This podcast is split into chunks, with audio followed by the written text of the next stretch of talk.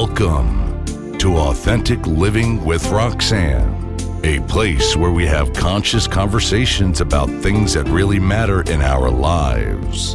And now, here's your host, Roxanne Derhodge.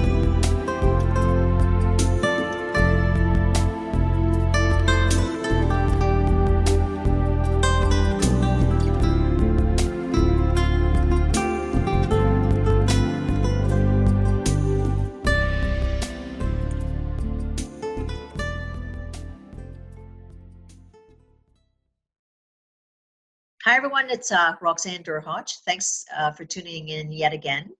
Uh, today, I have a, a very special colleague um, that uh, I met recently. As uh, she's also a member of the Canadian Association of Professional Speakers, Dr. Sajel Bellon. Hi, Sajel. How are you? Great, Roxanne. Thanks for having me. So, so glad you could take uh, time out of your busy schedule. So, Sajel has um, particular expertise that I think would be useful to people uh, listening to the podcast. And we, my brand obviously is talking about authenticity, but Sajel has a very, very unique uh, background. Um, and she has a very long CV, so I'm going to try to hit all the high mm-hmm. high spots. And if she I miss anything, she's going to add into it. But Sajel's a thought leader uh, in mental wellness professional. She's an educator and a professor. Um, she specializes in well-being, human connection, positive transformation and growth for individuals and organizations. She's a member of uh, the OACCP, which is a psychotherapy and mental health professional, the Association of Trauma Specialists, um, with designations as a trauma specialist, um, and the International Positive Psychology Association. Um, and she's also a, a professional speaker, like I mentioned, earlier with CAPS, which is the Canadian Association of Professional Speakers, and the Global uh, Speakers Professionals Association. That's a mouthful. And she's been a board of directors for the uh, Canadian Positive Psychology Association. She's an adult educator, and she's developed the first positive psychology certificates at Wilfrid Laurier. What, a, what an achievement, Sajel. Thank you. Uh, her, her passions are basically uh, she researched various um, emergency services, which is a, an interest of mine and something that I've been involved with in a while, and resiliency, post traumatic growth, and mental wellness. Um, she brings this not just from an academic frame. What's uh, very, very important to know is that she also has personal experience um, where her um, husband is a professional firefighter and she's worked she understands the concept of what it is to live with someone that goes out there and deals with things that the average person may not even uh, potentially envision or have to experience um, daily or even once or twice in their lifetime. So, Sajel, is there anything that I've missed? I know there's a lot more, but what is it um, that you would want uh, the listeners to know uh, about you that I haven't captured um, in slicing and dicing your uh, CV? Oh, I, you, you did a lot there, actually. Um, but really, I come at uh, many of our issues organizationally, and uh, even when I look at families and couples from a very systemic perspective. So, it's one thing that I've been encountering is a lot of our solutions um, and places that people have been concentrating are very siloed, and then we tend to band aid our uh, situations and finding slu- quick solutions. And what we're finding is that none of these are sustainable and they're not having enough impact. So, certainly, when I do my work or programs or even talking to people, it really is coming from a very systemic view so that we can have more sustainable success.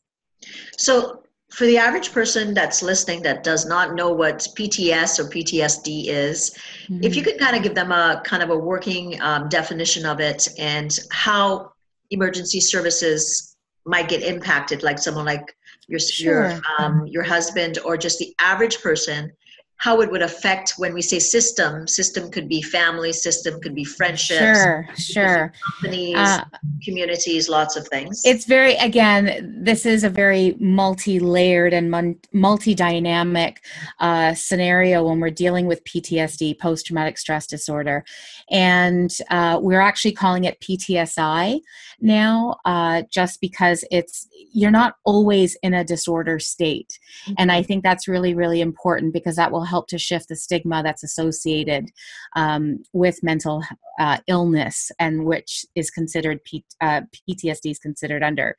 PTSI uh, gives us the idea that um, you know we can come in and out of it which i've experienced firsthand with my husband as well so if we think about it all of us as humans are very resilient mm-hmm. and you know we face trauma many times over in our lifetime. And generally speaking we are wired to cope. And many of us will normalize. Many of us will go through episodes of possibly depression or other coping skills during these journeys and we come out of it. And it and that's again as human beings that's what we're wired for. Sometimes we come across something that is just so devastating to our system, to our emotions, um, to ourselves that we can't process. And then our brains get stuck in a fight or flight situation, a survival um, survival state. And that's where PTSD kind of houses itself, where we're, you know, super vigilant, uh, hyper vigilant, uh, lack of sleep, flashbacks. Our ba- brain is having such problems in processing what it is we've experienced or seen. Mm-hmm. And first responders, just imagine again, we are all normal human beings. And now all of a sudden, you're taking this normal human being that would normally be able to cope and mm-hmm. putting them in the face of trauma over and over and over again. And sometimes with very little windows in between each incident. So, what happens? Just like anybody that would be exposed to number of uh, traumatic situations like that you know they too reach their capacity mm-hmm. or their inability to continue to cope as as we normally would. And some of them will go into addiction some of them will have issues at home but somehow this inability to cope or being stuck in this state manifests itself. And usually if it's not looked after it's at the detriment of the individual right? Mm-hmm. Or their relationships their quality of life. And it's really sad because ptsd doesn't doesn't affect one person. It has turned our whole life around. And that was 2 years ago. And i can honestly say we were all in crisis. And you know i'm really proud to say that 2 years later not only is my husband doing a phenomenal job um, and taking charge of his situation and, and coming to where he's gotten to very successfully, but also that we as a couple have been able to do that. And we as a family with our two children have been able to manage that. And so when you talk about systems, it's the individual, the couple, the family, and now navigating back to work. That's a whole other uh, a whole other venue of multiple layers and systems again right? So absolutely it's really really interesting. There isn't it, it's not a cookie cutter solution. Absolutely and it's so um, telling right? You know i often say that when i deal with trauma and i in my practice you know it'll be like someone will come in and they say well the cat ran away and i all of a sudden i couldn't do anything. Um, and, and, I can't believe this is done this has had the impact on my life. But maybe they'd gone through, maybe they'd dealt with trauma, maybe they've been through traumatic events, maybe they had trauma as a child, uh, maybe there was a, a, recent separation. It was a cumulative effect of mm-hmm. the cat running away, which, you know, symbolically everybody would say, what's the big deal? But all of a sudden that was the, the kind of the, the fault in the roof that finally caved in. Absolutely. Right. Uh, in, in our situation here at home, uh, Vincent responded to a call and it it just sent a flood back of all the things that we had been experiencing over the past decade.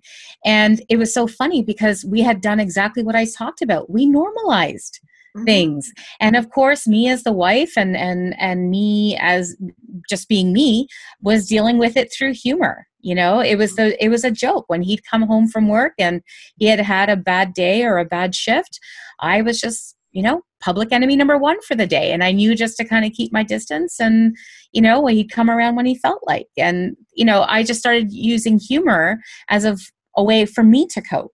Right. Absolutely. And, right. And, and so we started to recognize that there was a disconnection. We both saw it.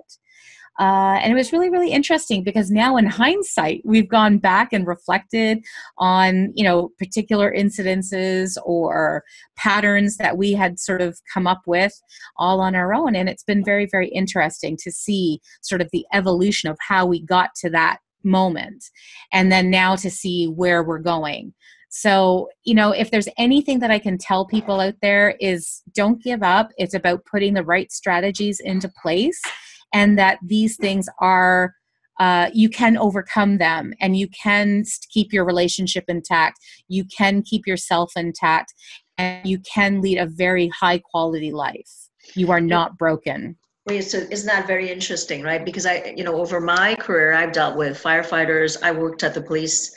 At one of my very first jobs was responding to crimes and stuff like that. And at the time that I worked with the Metro Toronto Police, so I'm going to date myself here, guys. um, you know, was back, um, back, goodness, into 1990, and we there was a team I don't know if people know Victim Services, which is known really well now. At that point, we were the first one of the first victim services um, that existed. And the team of 13, there was an assessment done on all of us, uh, of which they found most of us were on the higher end. And then there was actually one person suicidal on the team at the time that the assessment was done. So again, here we are. And oftentimes the police officers would say, so we were downtown in headquarters, that's where we were stationed and the cops would call us and we had to answer the bad phone like we called it and they would say okay we've got something we'd like you to respond and they generally would do a massive cleanup Sajel before we went out mm-hmm. and they would say you know okay you guys you know joking you know you know the term stay in your kind of ivory tower you social workers psychotherapists and we'll, we'll have you in after everything's clean which is right. exactly what they did.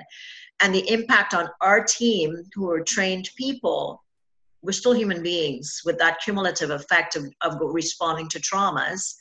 Um, and it's telling right? So that you know i can still remember my worst cases like it was yesterday yeah. um, reverberating and remembering because it was impactful for me as a human being. At that time i didn't have children but the people that had children when we responded you know the centers of reference which you would know which is basically anything that's kind of mimicked or close to our lives it impacts us more.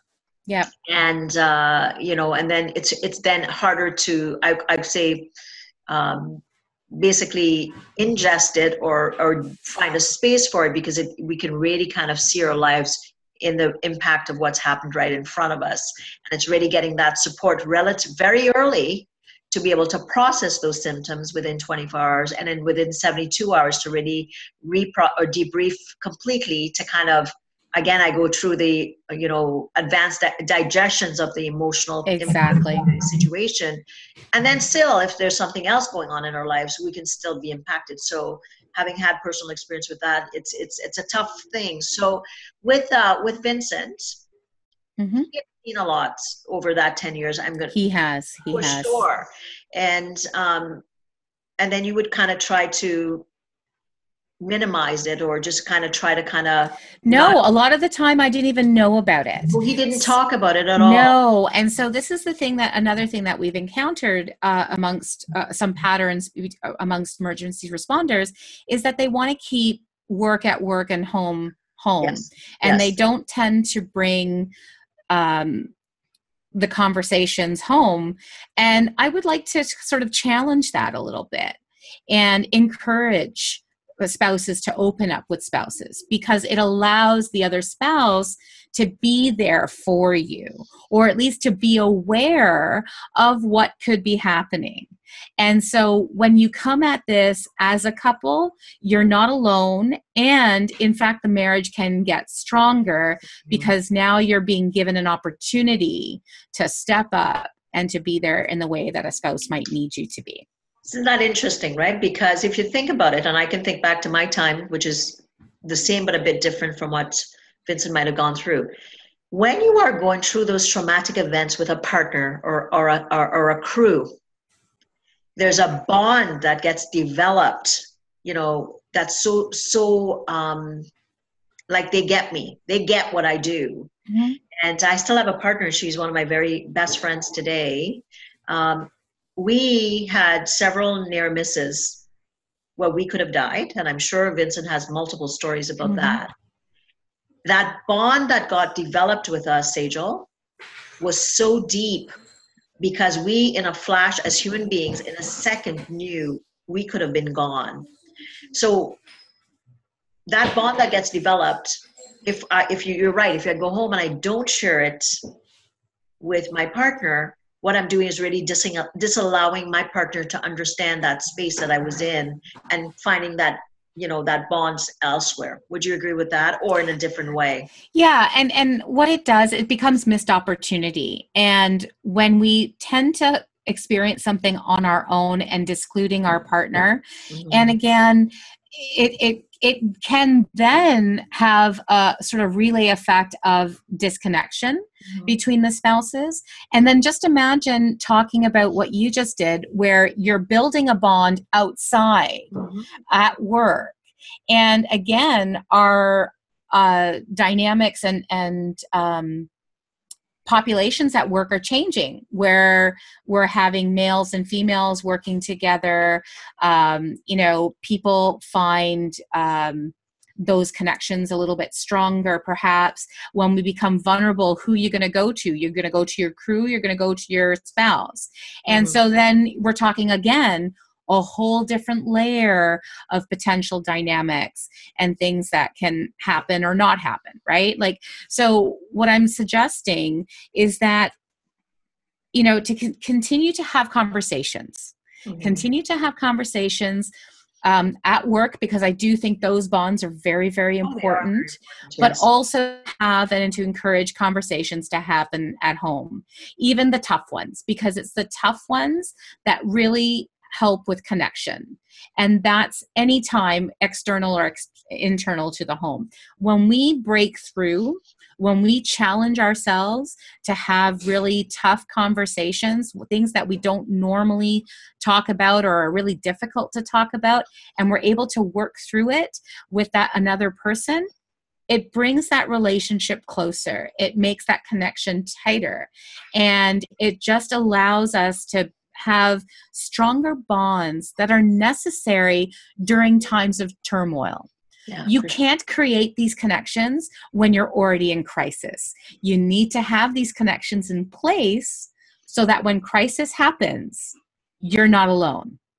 Absolutely. You know, well said, right? Because obviously, with uh, PTSI, like you're mm-hmm. saying, um, th- those symptoms can be there, right? And we're and obviously um, the EMS workers are going back in the next day or whatever, mm-hmm. right? Um, so being able to share, you know, that I went to a call and my goodness, there was a child about the age of, you know, my son's and kind of what I saw the impact on that family. And then I saw, you know, what could happen where did it take me and what did it what am i afraid of and what am i grateful for? Those are the deeper conscious conversations as human beings. If we get there what we do is instead of leaning away people start to lean towards right? That's so right. you know and that what happens is with emergency services policing paramedics or firefighters which i know you know well is that there's that sense of i'm gonna i'm gonna put it in a silo. I'm gonna figure out a silo because i don't know what to do with all these things sure. or i'm already alone and then we tend to create more alienation or isolation because we don't want to talk about this. I know look i'm coming back to my crew no one else is experiencing anything mm-hmm. but it's not that they're not experiencing anything it's that no one's talking about it. Right and uh, you know that we've seen an increase uh, frequency of suicides within this population as well. And you know, everyone's talking about suicide after it happens. We need to be talking about suicide e- way before way before it's even a thought uh, we need to have these open conversations so that people can recognize you know what does risk look like what does hopelessness look like and what can we do before it gets to these points right so i want you to to speak to a family member that may be listening. Sure. That's thinking okay what's what should i be looking for? And what should I be thinking? And how should I what kind of way should I start approaching if I've never approached? Because you've been there. I mean as a as a you know a couples therapist I can tell people you know the things that I think but you've actually been in the trenches with a partner um, doing it. So what kind of advice would you get to give to any family members or even kids you know that maybe having experience of mom or dad whoever's in the in the that role? Um, maybe they know there's a bit of a buffer but they don't know how to intervene. What kind of things would you suggest to them Sajel? so basically i would one of the first telltale signs is when you f- start to feel disconnect.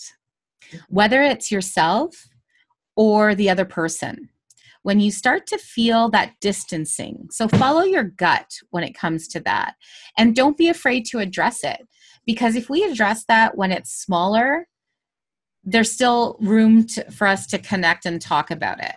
What mm-hmm. happens over time, if we just let things go, that distancing gets further and further apart. And then we're less apt to be vulnerable or as open or authentic as we would normally be if we were this close. Mm-hmm. So, as soon as you start to feel a disconnect in a relationship or b- between someone you care about, or even perhaps somebody at work, just reach out. Talk to them. And it doesn't even have to be deep. Mm-hmm. it just has to be a point of connection. Find something to laugh about. Find something some common ground. Let them know you're there. And let them know you care because that that would be make can make the difference. As a mental health professional something that i'm asking other mental health professionals to perhaps think about in our approach when we talk about suicide we always tend to ask clients have you thought about suicide? Mm-hmm. yes or no. Do you have a plan? Yes or no.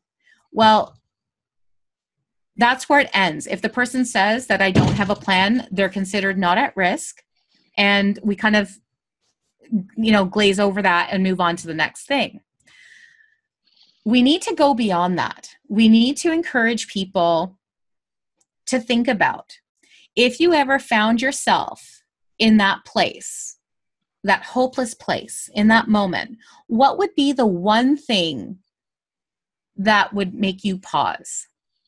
Mm-hmm. What would be that one thing? Because just by having that question or having this conversation, you're already implanting that thought, the one thing that would stop them or at, get them to pause in the moment. So if they ever do find themselves in that position, it's very likely that they're going to come back to this conversation and remember what was that you know that thing that was going to make me pause when i was going to feel like this because mm-hmm. i will tell you majority of the first responders out there that have committed suicide never had a plan mm-hmm. It was spontaneous, it was in the moment, and it was fast. Mm-hmm. And we need to think about that because it's when we're when they're in our offices when we're having these conversations it's very unlikely they're going to say you know they might admit that yes i've thought about it because that's becoming more and more known. I mean we all do. We all get to this place right where it just seems easier. Um, or or you just want to end whatever it is that's going on in your head in your ears in your heart in your stomach because it gets very very powerful. But the thing is is that we don't necessarily always have the plan. Mm-hmm. Right and i know i've been there because this has been the hardest two years of my life let me tell you you yeah. know i adore my husband to no end and um us figuring out what we figured out it, it has been hard. And I've navigated this as a professional, but also as a person. And I did go to that dark place too, because there was a lot of pain. And we as human beings will do anything to avoid pain. Mm-hmm. Right. Um, and so to think about that one thing that would make you pause yeah that who right it's, it's a tool ultimately going to be that picture of that who is it it could be it could be yeah. my i'll tell you i'll i'll be very blunt about it the thing that makes me pause is what if i don't do it right oh wow okay. yeah like that's so, what like, what if i do it halfway and I, yeah or i oh. screw it up because that okay. you know because that scares me more than you know leaving people behind because again uh, depending on people's individual situations the person who's thinking about it could be thinking of themselves as a potential burden and if Right. that's the case they see that situation as freeing the other people from this burden so it's not always going to be people Yeah, yeah, for sure. Yeah. Because, or even that disconnection, right? Like I think Sure. I lost um, somebody that I considered dear to my heart about three years ago to suicide, and he was Mm-hmm. um, a therapist like us, Mhm. and um, had you know was seeing psych- psychiatry, was on the medication, did all that stuff, Sajel, Yeah. and um, you know what, what we know from the research is that disconnection between i'm gonna i'm thinking this and i'm doing this and like what the research shows like what shaw says um, which i'm sure you know him it's kind of like Mhm. i did this i'm doing something but my thoughts finally caught up with it and that kind of sounds like what happened with him his wife um, went to get a lottery ticket and this is a man who loved his family Mhm. breaks my heart. I actually dedicated, he's in the dedications in the front of my book because I considered him a very dear friend. I loved him as a friend and also a mentor. And he would have never hurt his family, no no but he committed suicide in his home, yep right? And she said, I spoke to him. Then he went to get, she went to get the lottery ticket and then came back. And then he was, he had, uh, he had, uh, um, killed himself. So it's. I, I, I hear what you're saying, right? And I really, you're right. I think as mental health professionals, we really, really need to take that so seriously and recognize that that connection, like you said, it could be something so small um, when we touch people that we don't know, and we have the duty to be able to, you know, say whether it's a smile, right? Like I often say, a Mhm. smile is like a, a hug, you know, or whether you say a, a please or a thank you or how are you today, you know, those gentle, gentle little things may make a difference, and you never know, right? So being being connected as human beings are so important in our day to day lives, and then you look at people that are like your husband and so many other people that are in EMS that are doing a, a vital role, and then mm-hmm. their their shrapnel is attached to them, which is oftentimes emotional, and then they they keep us safe, and then we send them home to your families, and you know we have a duty to make sure that we do even more to keep them free, so that they can go out and do whatever they do very well all over again to keep us that's safe. right You know. Yeah, yeah, absolutely. And and what's very sad that we've encountered as we've been exploring these conversations with more people is that these first responders do their job, do their job exceptionally well, come back with whatever they've seen or can't cope with and haven't noticed or paid attention or made the connection of the deteriorating relationships at home and then come home and home is empty and so then this causes a compounding effect Mhm. right Yeah. um, so again there's just so many so many conversations and so many layers that need to be had when we're looking at mental health uh, within the emergency service sector Mhm. uh, both within the stations and at home. And unfortunately, as as I pointed out earlier, many people are sort of going in these circles and creating these band aid solutions and investing money and energy and time versus really looking at it from a systemic nature. And this is what my work and my research has been done uh, during my doctoral studies is looking at it from a complete systemic and cultural change Mhm. perspective um, how to create multiple layers and multiple connections within the system so that no one sys- system is being totally burdened financially or any resource wise and how we can tap into systems that are not even included in the conversation like families Yes. like communities you know like creating bigger networks and if we were to do that how much more sustainable the change would be, but also the improving of quality of life for not only the individual emergency services, but their families, the communities, and the people that benefit from their services. Like there's just, this can be a real snowball effect, but in the right direction if we were to look at it. Absolutely, Absolutely, because you know, if you think about it, the more connected we all are to each other, unfortunately, bad things happen in our communities, and we need Absolutely. services, and we, we, we rely on them. we don't even Mhm. think about it, right? If you or I Mhm. were to call 911 right now, we expect somebody's going to be there within minutes. Absolutely. And, uh, you know, they have to be on because that's the expectation of their role.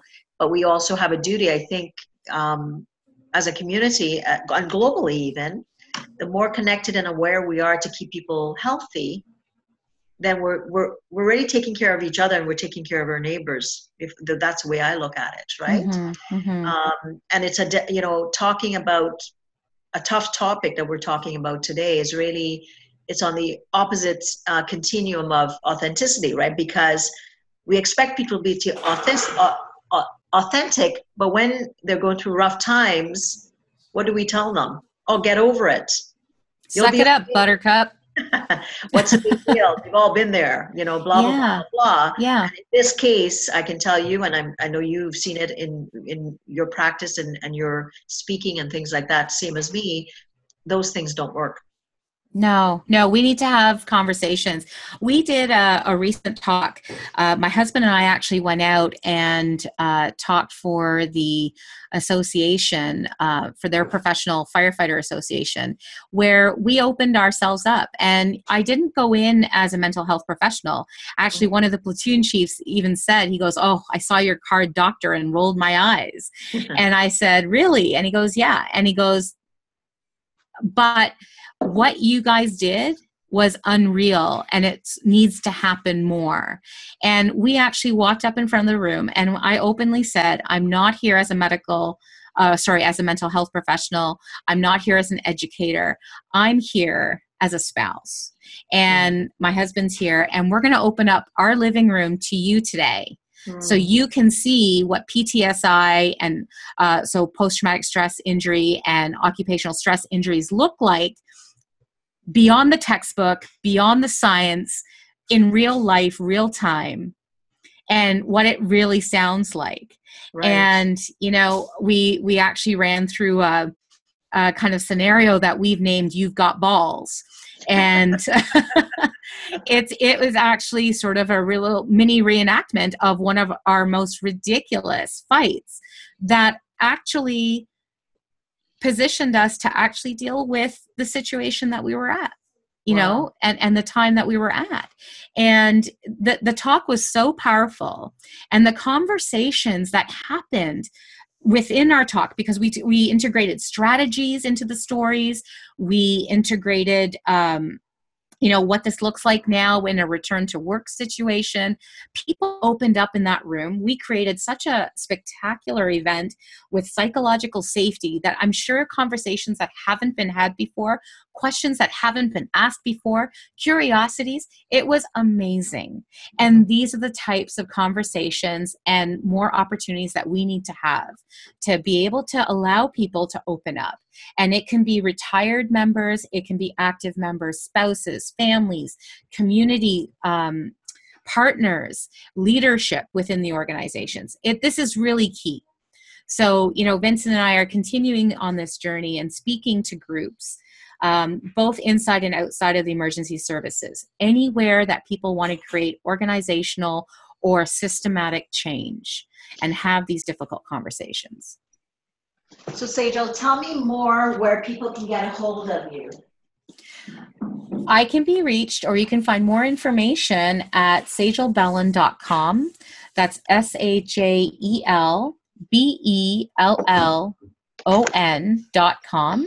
And you can email me at sajel at sajelbellon.com or reach our office at info at sajelbellon.com. So what they can get from you is to be if they're wanting to speak let's say there's somebody listening and they want to, Mhm. to really just reach out um, not sure what they're needing um, for their organizations they can reach out and you will discuss kind of their needs Um, Absolutely. and you do do you you also do um, coaching with couples? Is that what i'm to understand? Yeah. So we i i do a number of things. Um i, I am a professional adult educator so i'm able to build strategic training and programs and offerings for organizations, which I do, um, as well as post secondary sector. I also offer uh, couple connection points, conversations, groups. I speak in front of groups.